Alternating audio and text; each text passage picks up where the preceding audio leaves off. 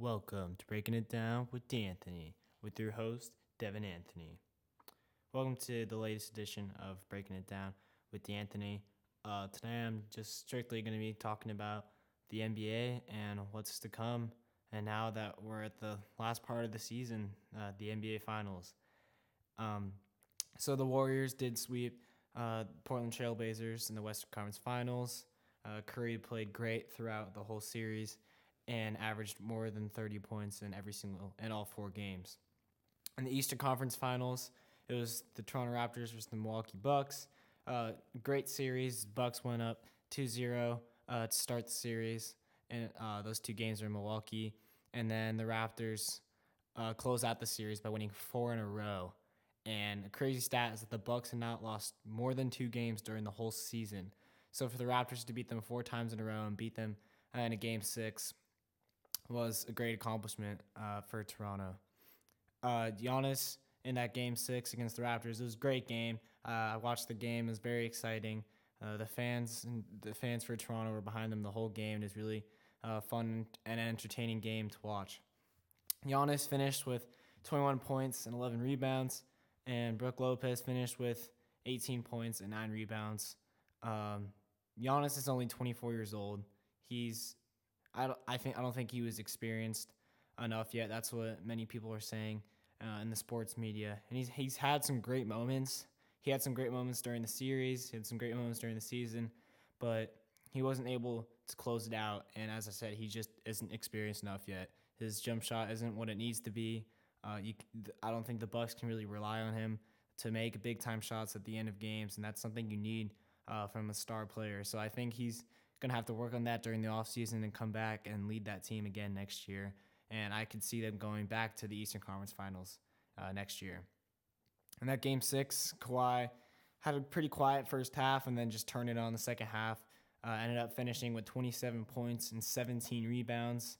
Uh, Pascal Siakam finished with 18 points, and Kyle, Kyle Lowry finished with 17 points. And this is Kyle Lowry's seventh season, I believe, with the Raptors, and the first time he's made the finals. They've always come short uh, against against uh, LeBron whenever he was on the Heat or the Cavs because they they just couldn't get past him. And now that uh, this is his year that he's gone, they were able to uh, capitalize on that, and they were able to make the finals. and everyone on Twitter is saying how mad DeMar DeRozan must be, how this whole trade thing went through, and how it actually benefited uh, the Raptors, and, and it's going to benefit them in the long run if Kawhi does end up staying.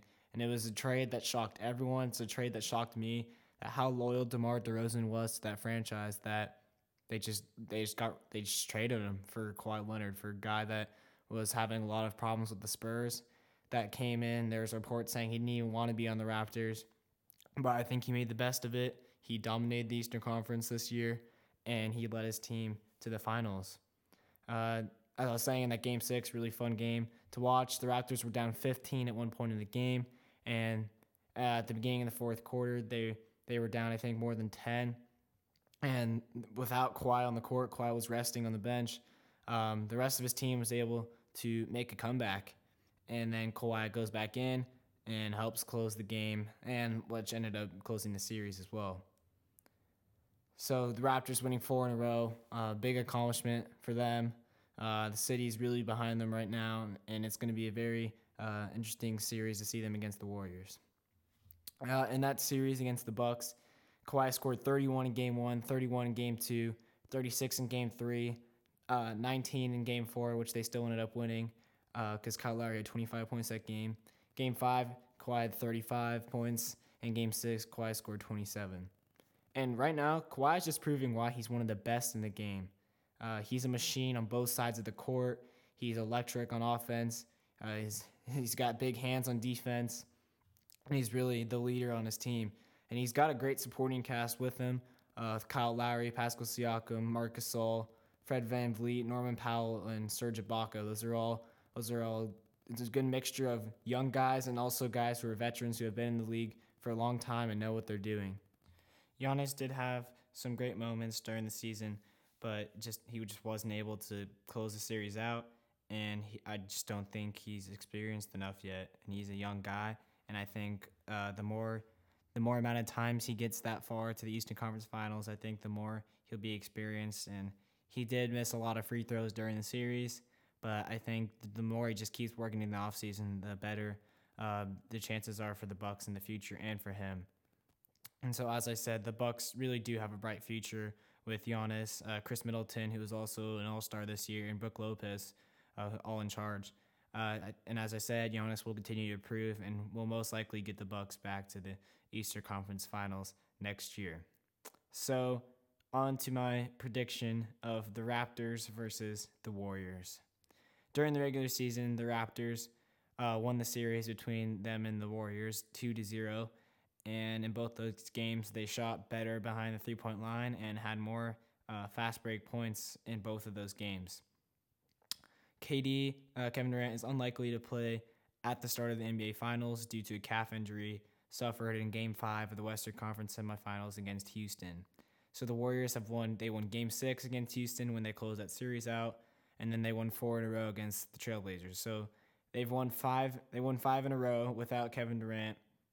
And, and in all five of those games, uh, Curry's been in charge. He's been the leader, and he's scoring, and he scored more than 30 points in all five of those games. The first two games of the NBA Finals are in Toronto. They finished the better record than the Warriors this year, therefore they get home court advantage. So the first two games are in Toronto, and KD is unlikely to play in either of those. And Toronto's a hot team right now. They're playing they're playing really well. Kawhi's Kawhi's playing as like he's one of the best players in the NBA right now, and they they they can they're a scary team, and I think they they'll be able to compete really well uh, against the Warriors. And my prediction is that uh, the Raptors either win both of those games at home if KD does not play, or they at least split. Uh, they at least split the games, win one, lose one. And I think it's more. Uh, I think there's a better chance of them splitting those games. I think they go into game one. I think they win that game just because they're just going to be off of adrenaline. Uh, it's the first time the Raptors have made the finals in uh, franchise history, and I think they win that game one. Game two, I think, is a little bit different. I think uh, Curry starts to turn it on. I think Klay Thompson starts to turn it on. I think Draymond Green is going to be the leader he is, and I think they uh, steal a game in Toronto and head and head back to Golden State uh, at one one. I think from there in Golden State, if KD is back by then, I think they win both games, and then I think and then the Warriors will be up three one.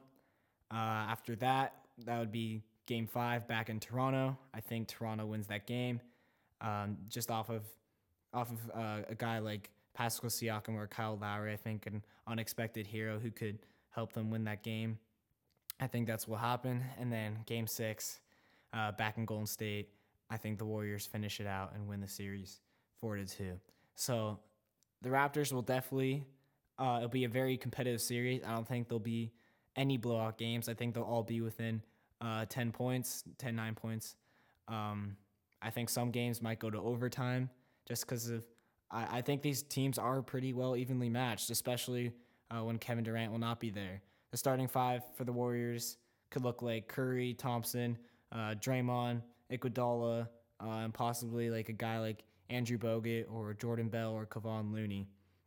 So, and then on the Raptors side, you got uh, Kawhi, Kyle Lowry, Siakam, Marcus Gasol, and Danny Green, and you also got VanVleet and Norman Powell coming off the bench. And so I think they're both really um, high energy teams. They're teams that um, that run off that run off of uh, energy from their fans, energy from within the team, how they're playing, and things like that. And so um, I think it could be back and a back and forth series. Uh, a lot of unexpected things could happen, and I think it'll be a very very fun uh, series to watch. I think it'll be the best series we've seen uh, in this NBA playoffs this year. So my original prediction was that it's going to go seven, but I think uh, if KD does come back after uh, game one and game two, I think the Warriors uh, will just dominate from there. And KD versus Kawhi will be a very interesting matchup. Um, they're both they're both the leaders on their team. They're both the uh, highest scorers in their team, and I think that'll be a very fun uh, matchup to see. And I but I do think uh, Kevin Durant comes out on top and out duels Kawhi, and therefore I. Th- I changed my prediction and think that the Warriors will win in six. So I'm very excited to see what will happen. I will be watching all the games, writing down my thoughts uh, after each game, and we'll get to you guys uh, and all one big podcast after uh, the finals end and just give you guys my take. And then we're into the off season. We'll, we'll see uh, what GMs could do to bring in uh, stars and try to build other super teams. And another big thing, um, it'll be interesting to see what the Lakers will do. Uh, they just hired a couple weeks ago. They hired Coach uh, Frank Vogel, who's had a lot of success in the NBA, but not not very far in the playoffs. And assistant uh, Jason Kidd, he's been decided as the assistant coach, and so uh, Jason Kidd teaching Lonzo, I think that'll be uh, very interesting, and I think Lonzo can get a lot better during the offseason. And right now, it does seem like the Lakers are just a whole big mess in that area, in the free agency area, but I think they'll be able to pull something off, uh, like an Anthony Davis or Klay Thompson or Bradley Beal or, uh, or uh, Kemba Walker. I think so. It'll be interesting to see what happens with other teams like the Knicks, who have the third pick. Um, with the Pelicans, who have the first pick, what they'll do with Andy Davis, um, how they'll build the team around Zion. And I think I'm looking forward to a really fun uh, off season, a lot of changes in the NBA uh, with teams trying to build a super team. So that's all I got to say today. Thank you guys for tuning in, and I'll see you soon.